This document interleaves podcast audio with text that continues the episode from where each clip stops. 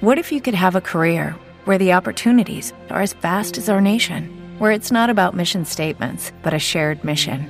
At U.S. Customs and Border Protection, we go beyond to protect more than borders from ship to shore, air to ground, cities to local communities. CBP agents and officers are keeping people safe. Join U.S. Customs and Border Protection and go beyond for something far greater than yourself. Learn more at cbp.gov/careers.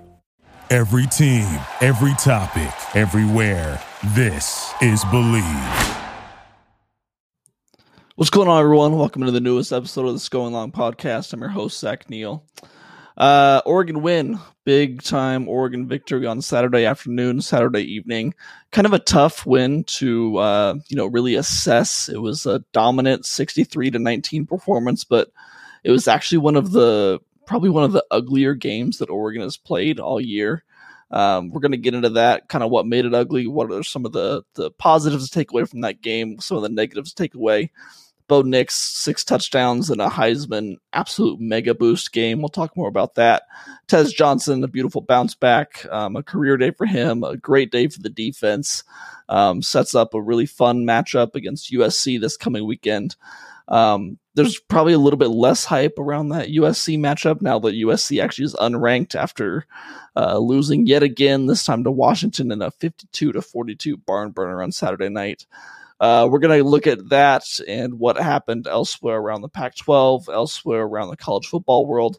We got a lot to get to. Thanks for tuning in. Let's get into it.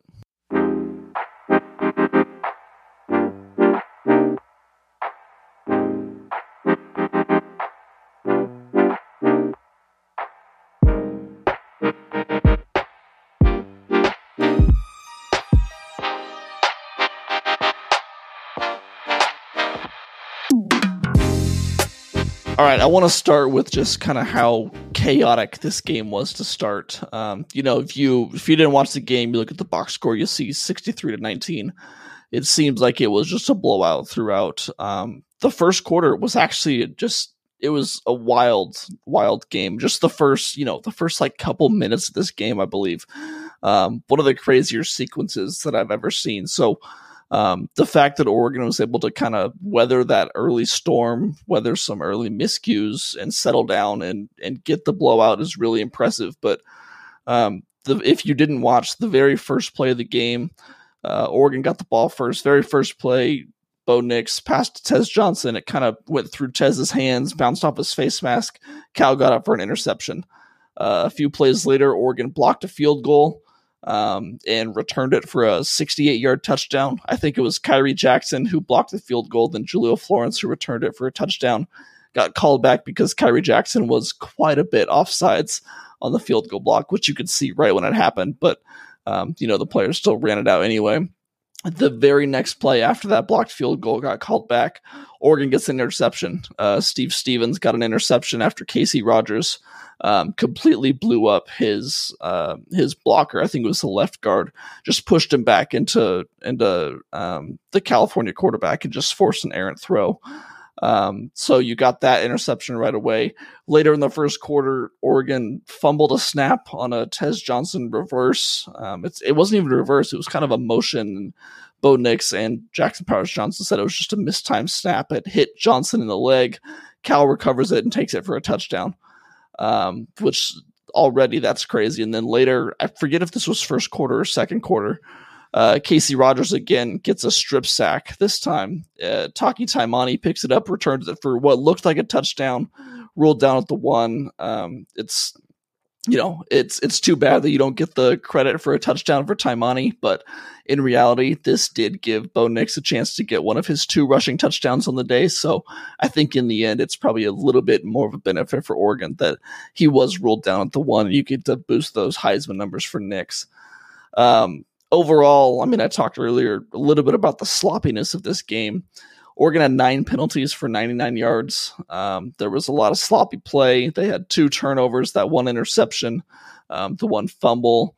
Both of those are credited to Bo Nix, which is a little bit unfortunate because neither of them were really his fault. Um, but, you know, that's just it's kind of what comes with the territory of playing quarterback when you know there's a turnover and it's kind of up in the air on whose fault it was the quarterback usually has to to shoulder the load there Um, it was raining pretty hard through that first half. Um, it tailed off a little bit in the second half, so you can kind of blame weather a little bit for some of the craziness. Maybe some of the the slippery football um, caused some fumbles, caused that interception for Tez Johnson.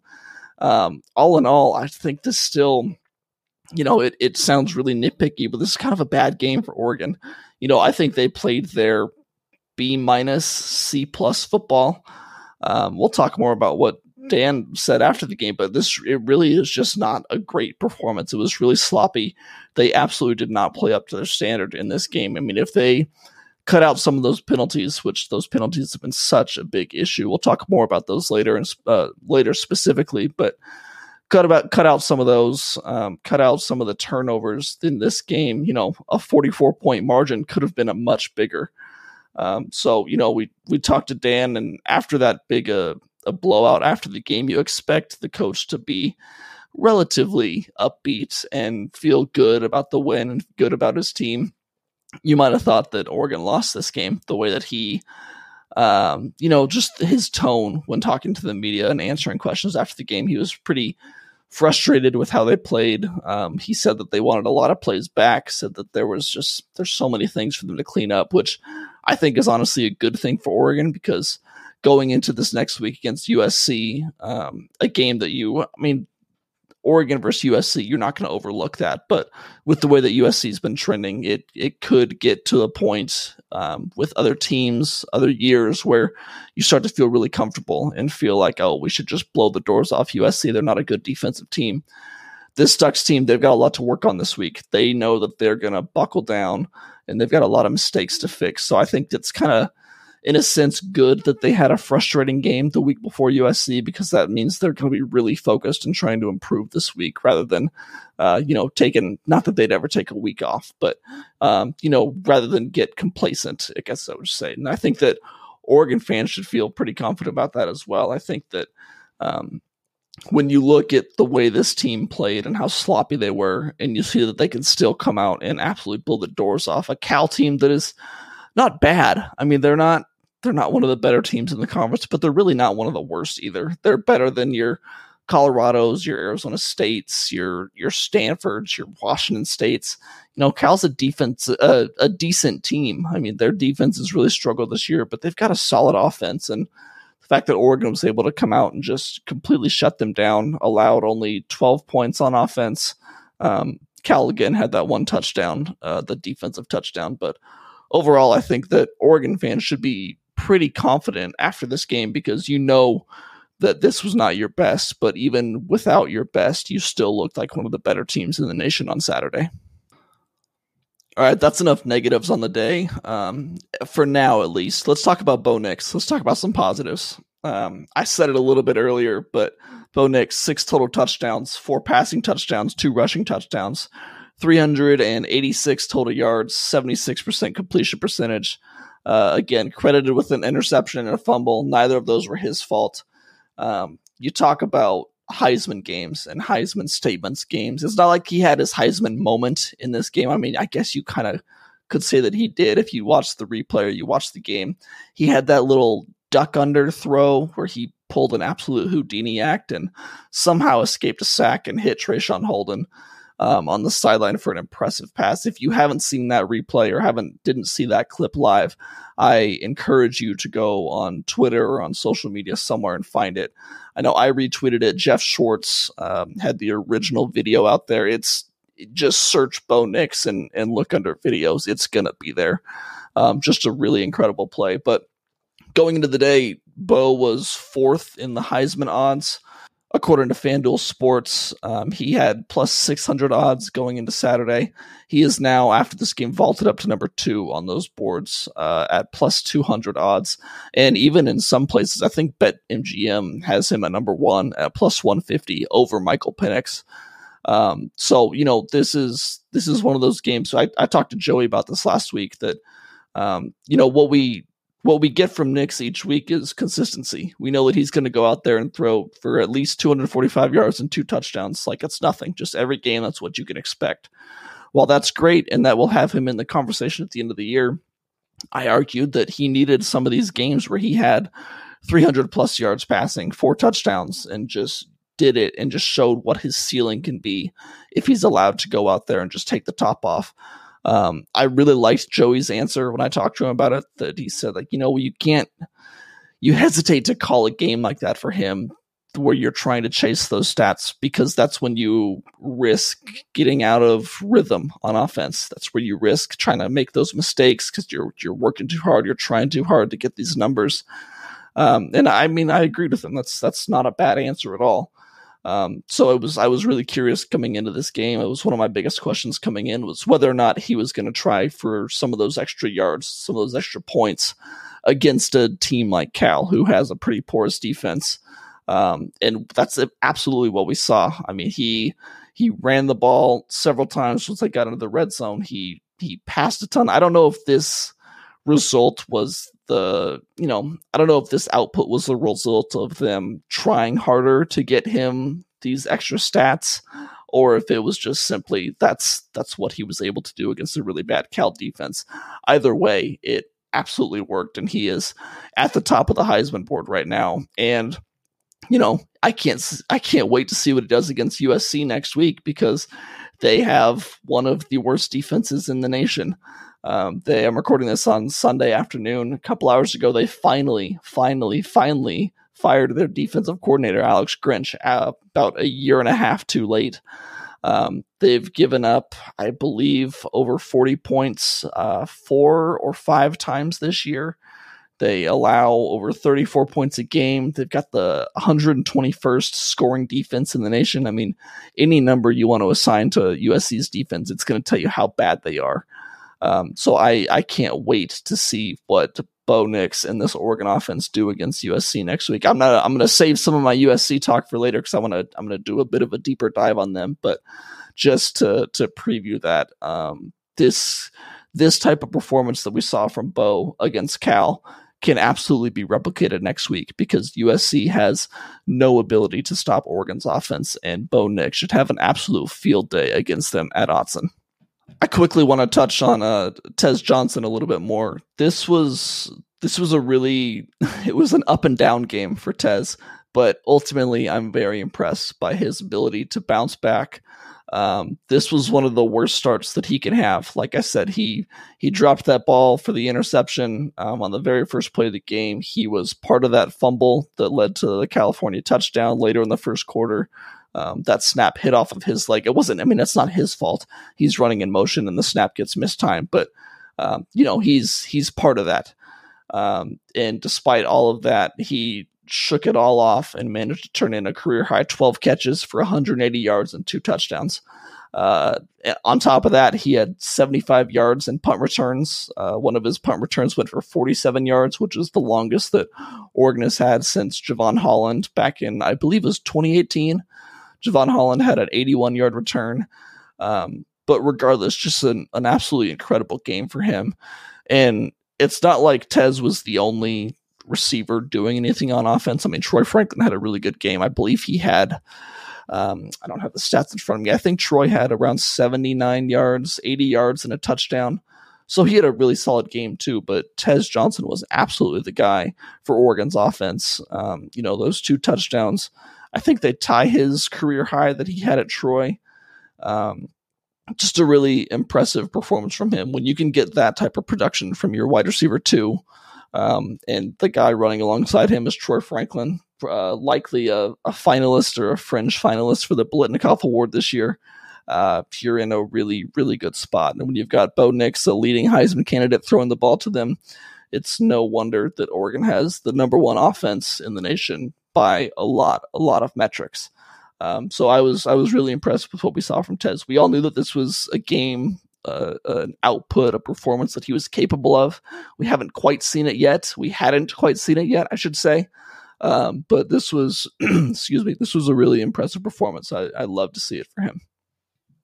I want to go back to the uh, the penalties real quick. I know I said that we are done with the the negatives and we're on to positives, but we do need to go back to the penalties because once again, this has been it's it's been a, a massive problem for the Ducks all year. Um, and we we saw it last year. I don't think I don't remember what the final numbers were last year. I don't think they were as bad as they have been this year. Um, I'd be interested to see where they were at this point in the time last year, where they are this year. Um, but it's penalties. They, the Ducks just cannot get out of their own way. They keep shooting themselves in the foot when it comes to penalties. It didn't end up mattering against Cal because you had enough of a talent advantage that you know it's you're still able to beat them by 44 points despite having nine penalties for nine yards. But later in the year against teams like USC, against teams like Oregon State, against potentially Washington in a Pac 12 championship, this is going to matter. Um, and it absolutely needs to be cleaned up before then because um, there's going to be close games down the road, and you cannot be shooting yourself in the foot and getting in your own way. There were two times in yesterday's game, two touchdowns got completely wiped off the board because of penalty. I mean, you look at that. Uh, the field goal block that went for a touchdown was an offsides on Khyree Jackson. Of course, they probably don't get the field goal block if he is an offsides, so that's a little bit of a wash, but it's a touchdown that's wiped off because of penalty. And then later, I believe it was in the first quarter, Bucky Irving had a, a catch on a screen pass that went for, I believe, 35, 40 yards that was uh, called back because of a offensive pass interference on Patrick Herbert, which was a ticky tack call. Um, I have not done my game rewatch. Um, I'll do that tomorrow morning and we'll really look into how bad of a call that was. But I, I remember seeing it live, and a lot of fans on on social media and fans in the stand were pretty upset with that call. So um, I know there's there's a lot of you know hand wringing about the officials yesterday. I know they weren't good.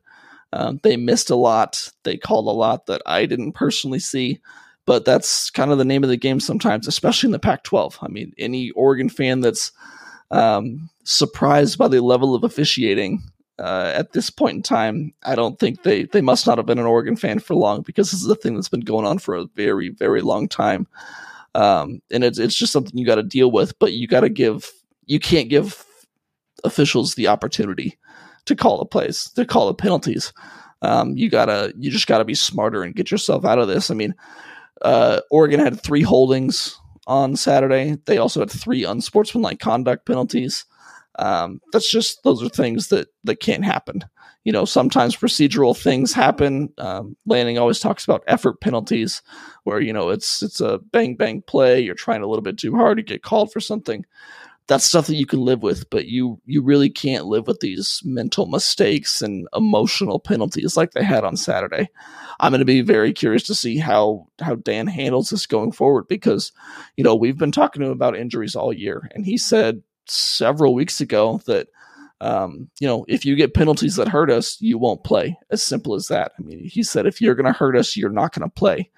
Uh, we excuse me, we haven't really seen him enforce that, and I'd be curious if he does going forward because, um, you know, there are are several players out there that are hurting them in terms of penalties, um, and I don't I don't know if he's going to enforce that and pull them off the field, and you know maybe sit them for a drive, sit them for a quarter, sit them for a half, sit them for a game. I don't know what that enforcement looks like in his opinion. I'd be curious to see. You know, I'll probably ask him about that on Monday night when we talk to him again, but um, you know, whatever way you want to look at it, whatever you do going forward, something needs to change because this, you know, these penalty numbers, this penalty yardage is absolutely too much for a team that's as good as Oregon and a team that has as many high expectations and hopes this season as the Ducks do because uh, you know, there's there's not many teams in the nation if we're looking at it from a grand grand view of things. There's not many teams in the nation that can beat the Ducks.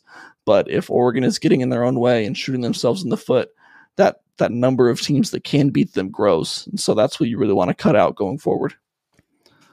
Couple more things on this game. Uh, I want to talk about the rushing defense. I thought they were very impressive yesterday. Uh, coming into this game, I mean, Cal was the best rushing team that Oregon had seen all year. Cal averaged over 200 yards per game on the ground, led by Jaydn Ott, an incredibly, incredibly talented uh, true sophomore, actually, for Cal. Um, he's he's really good. He's a future NFL back. Oregon held them to 109 yards on the ground, so almost to you know half of their average output. I asked Lanning about that after the game, and you know asked him simply how how impressed he was, how encouraged he was by the defensive line's ability to shut down Cal's running offense, rushing offense more so than they had been all season. He classic, I mean, with with the rest of his answers as well, was not super satisfied, was not very uh, willing and open and and you know enthusiastic about talking about what they did right. He wanted to talk about what they did wrong and how they can get better. He said that he thought they should have held them to to far less yardage than they did. He thought that they should have held them to less than 109 total uh, total yards on the ground. That's fine. I don't I don't blame him at all. He's he's going to come away from this game looking at how they can get better. That's that's good. I want my coach to do that if I'm an Oregon fan. Um, personally, I'll say that I'm impressed with how this defense has continually showed up um, week after week and really done a good job of taking away the other team's offensive strengths. It's kind of Bill Belichickian in a sort of way with the New England Patriots. I mean, they're this defense is really good at at seeing what the other offense does, whether it's Colorado and their passing offense, whether it's Utah or Cal and their rushing offense, and they're they're just really good at keying on that and making sure that that's not how the team is going to beat you. Um, with Utah last week, they shut down the rushing offense and made them throw. With Cal this past week, they shut down the rushing offense and tried to make him throw. With Colorado earlier in the year, they absolutely got after um, Shedeur Sanders, made him take take away the pass, take that out of their offensive game, made them try and run the ball, and it it worked for Oregon. So um, week after week, we've really seen great defensive schemes, defensive plans that have worked out well for the Ducks. And this past week is no different. I thought they looked really good. Dan can disagree. Um, that's fine. I, I'd rather him be upset that they allowed too many yards than think that uh, they did better than they should have. But in the end, from a fan's perspective and a media person's perspective, I think that the defense played really well. They looked good on that stage last thing in this game, I want to talk a little bit about special teams. Um, there's two special teams topics to talk about. I'm going to start with the positive. Uh, Ross James. How about Ross James? Uh, if you don't know, if you're an Oregon fan who doesn't know who Ross James is, I don't blame you. He is the punter. We have not seen him a ton. He only has 20 punts this year. Uh, on Saturday, I think he had the best punt I've ever seen live in person. Um, 64 yards, went out at the California three. Um, it was just a, an, as soon as it left his foot, it looked like an incredibly good punt, and you could just see it traveling. And it's like, oh, okay, there was there was a lot of murmurs throughout the the press rows. Media members watch that because we've got a really cool vantage point. of those punts. I mean, that comes we're high up in the stadium. That comes up to our level, and so you could really see how far it travels. Um, just an incredible punt. And I, I want to just use this time to look more at his stats as a whole because, you know, Ross James absolutely does not get the credit that he deserves. He's been one of the most valuable players for Oregon this year. He's been super consistent and and very just high quality punts. Um, I looked, I broke down his stats after this game just to see he doesn't qualify for any of like the national punting statistics because he only has 20 punts on the year. So he's below the uh, the minimum. I think you need 20. I think the lowest I saw on the list was 23 or 25. So he's close, but if you take his punting average, I mean, he's averaging 49.8 yards per punt. Uh, among all of the people that do qualify, again, he does not qualify. That would be first uh, in the nation. That'd be best in the nation. I think the second best would be, I think it was 49.3. So it's just, uh, it's something to give him credit. I think that he's done a really good job. We he was the punter last year as well and did not have as good of a year. He was very inconsistent, did not have quite the quality that we've seen this year. So I don't know what changed, but he's really really improved and he's given the Oregon defense a great benefit because he routinely is putting them in a good position when he has to go out there and punt and giving them good field position, giving them uh, you know, a, a, great opportunity to succeed. So shout out to Ross James. This is a really good performance for him, and I'm excited to see what he does continually going forward. Contrarily, uh, another Camden Lewis game. I know this is. I don't like talking about Camden Lewis because I really like him. I think he's a good player. I think he's getting a bad rap, but again, um, he. I think he only tried one field goal in this game and missed. I. I forget. Yeah, actually, he didn't they scored 63 and they had nine touchdowns. So yeah, he had one field goal attempt and missed it. It was not really his fault. I honestly want to blame the coaching more than I'm going to blame Camden because this is a, a kicker who needs confidence right now. And what does Dan Lanning do? But decide to trot him out there for a 53 yard attempt, um, which would have been his career long by I think four yards. I'm pretty sure Camden's career long is 49. Um, and the you know the result was not remotely close. I mean, you, there were some angles we we can't really see it from the press box. We've got a bad angle to see how far away it was from going in. There's some angles from people filming in the end zone where I think this kick might have missed by a good 15 to 20 yards right. Um, you know, this is something that Oregon really needs to figure out going forward because when it comes down to it this season, when you're in the stretch run, when you're in those pivotal games, uh, late game situations, you need a solid field goal kicker that you can trust, and a field and a field goal kicker who has confidence uh, going out there. And you know, uh, Camden is a, a very confident kid. We've talked about talked to him a lot. Um, I know he's got a really good head on his shoulders. I personally trust him to go out there. I want him to trust himself though, and I want fans to trust him. I'm he's a really good kicker. I mean, he's he's less than 20 points away from being Oregon's all-time leading scorer. That's the most points ever in Oregon history, which I don't think a lot of fans realize. He's got a long career at Oregon. He's made a lot of kicks. Um, unfortunately, he's missed quite a few kicks over the past few games as well. So um, this is just it continues to be a topic because we continue to need to see more from him in this aspect. And again, I don't really blame yesterday on him. I think that's a, a bad coaching decision where I know you're kind of in no man's land. It's third or fourth and nine from I think the 35, somewhere around there. So it's a little bit too far to kick a field goal, too short to punt. You don't feel great about going forward on fourth and nine. Um, but in, in that situation, I trust the offense more than I trust a kicker who needs confidence at the moment to try and kick a 53 yarder. So um, that's that's one thing I would change, but we'll see how that changes going forward. All right, elsewhere in the world of college football, there was not as much chaos as I anticipated on this Saturday. Um, you know, going into the game, there were going into the day, excuse me, there were a ton of top 25 matchups and a ton of opportunities for upsets that were going to shake up the college football playoff race and just kind of mess up the standings after the, the first week after they came out. But in the end, Georgia won. They beat number 12, Missouri. Alabama won. They beat number 14, LSU. Texas won in overtime against Kansas State. Ohio State won against Rutgers despite being tested in the first half. The only real, you know, upset, and I don't even know if it was a shocker, but definitely an upset, is Oklahoma lost to Oklahoma State in the last bedlam that we have on the schedule. So um, that was, you know, there was a lot of opportunities for chaos and a lot of opportunities for upset, but none of that really happened. We're still kind of waiting for that chaos to take place in the world of college football this year. And, you know, believe me, it will. Um, the fact that it's early November and we haven't seen too many upsets yet is a little bit surprising, but there's still several weeks to go and a lot of really good teams playing other really good teams. So don't worry, some of that chaos is still to happen. And as long as it's not centered around Oregon losing to, you know, someone like USC or Oregon State or Arizona State, uh, it's mostly going to benefit the Ducks because they've got a lot of ground to um, stand to gain. They stand to gain a lot of ground, is what I should say, if other teams around them lose. So we'll be looking out for that going forward in the Pac-12 specifically, uh, Washington versus USC was the highlight of the day for sure. I know I mentioned up at the top, Washington won that game 52 to 42. It was an absolute barn burner. Unfortunately, I didn't get to watch much of it. I saw probably this the last half of the fourth quarter.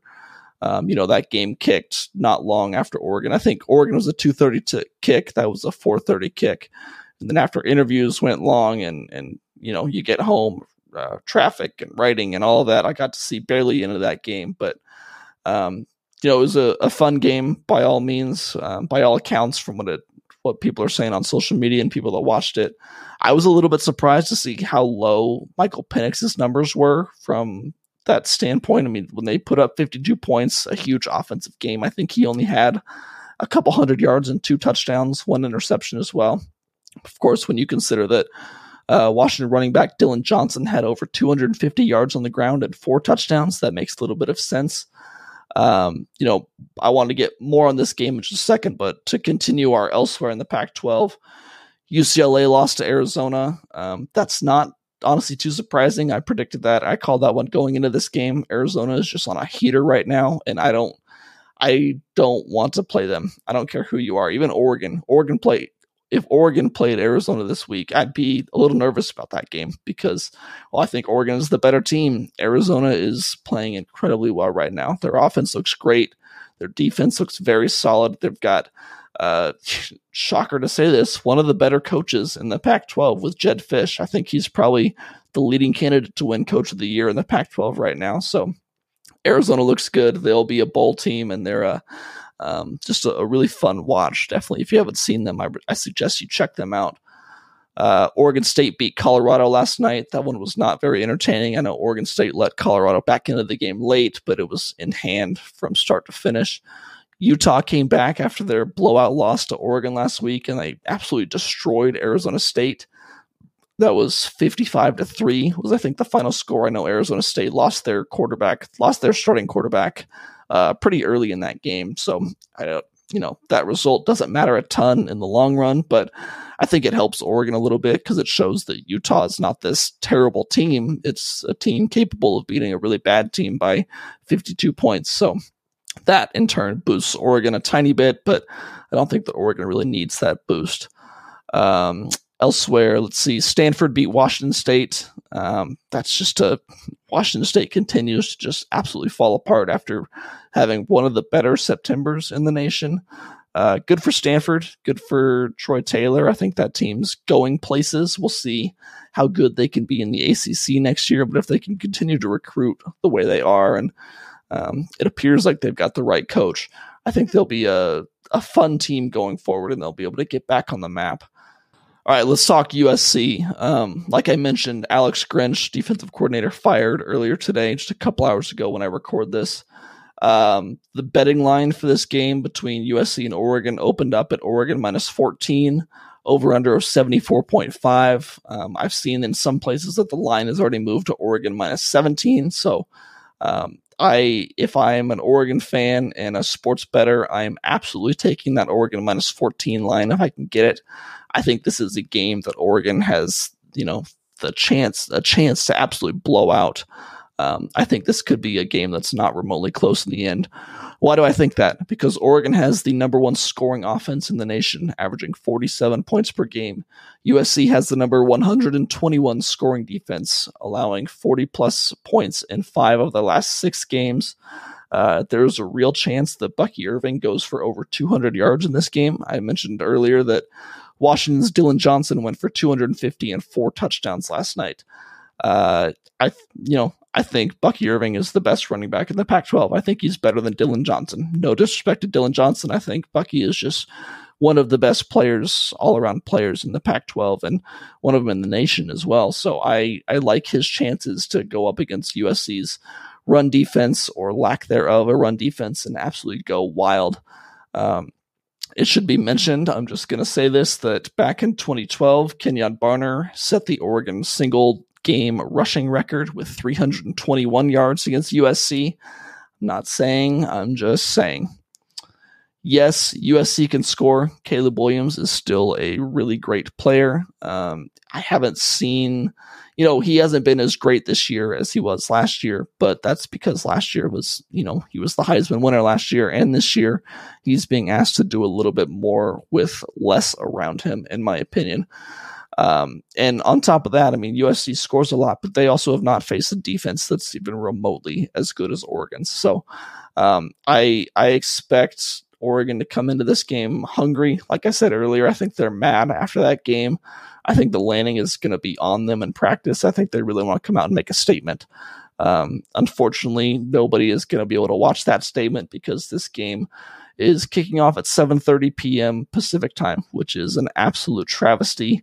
Um, it gets my blood boiling just thinking about it. The fact that we have to wait till 7:30 for this kick on Fox, um, you know, across the nation, 7:30 kicks are just the worst thing in college football. No one likes them. No one. I mean, it's it's all about TV money and the fact that they want to fill their late night window. Just really, really unfortunate that Oregon got stuck in that window this week against USC. Um, I understand it. I get why it happened. That does not mean that I have to like it. Um, but all in all, I think it's going to be a good game. I think it's going to be an entertaining game. I don't think it's going to be a close game, but it should be one where Oregon can absolutely make a statement and they can continue on their run towards the Pac 12 championship game. All right, that's going to do it for us today. Uh, the plan is to come back on Wednesday after the second batch of college football playoff rankings come out. That'll be on Tuesday night. We are going to look at those numbers. We are going to look ahead to USC. Um, I'm hoping to have a special guest on with me, someone that I'm really looking forward to talking to. Um, we will. We're figuring things out. If I don't get them on this week, I'll probably get them on next week. So, um, a, a classic Oregon football player, one of my favorites as a kid growing up. Um, so we'll see if we can get him on this week. But either way, I'll be coming back on Wednesday. We'll break down the college football playoff rankings and look ahead to USC.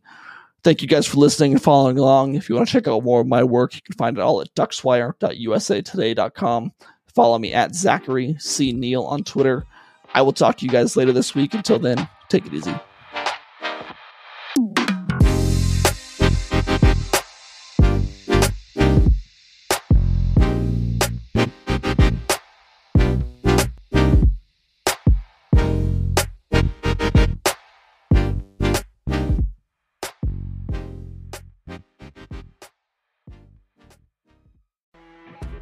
You know, when you're listening to a true crime story that has an unbelievable plot twist that makes you stop in your tracks? That's what our podcast, People Are the Worst, brings you with each episode. I'm Rachel. And I'm Rebecca. We're identical twins who love true crime cases that make you say, didn't see that coming, and we hate the people responsible for them. Listen to People Are the Worst now on Apple, Spotify, or wherever you get your podcasts.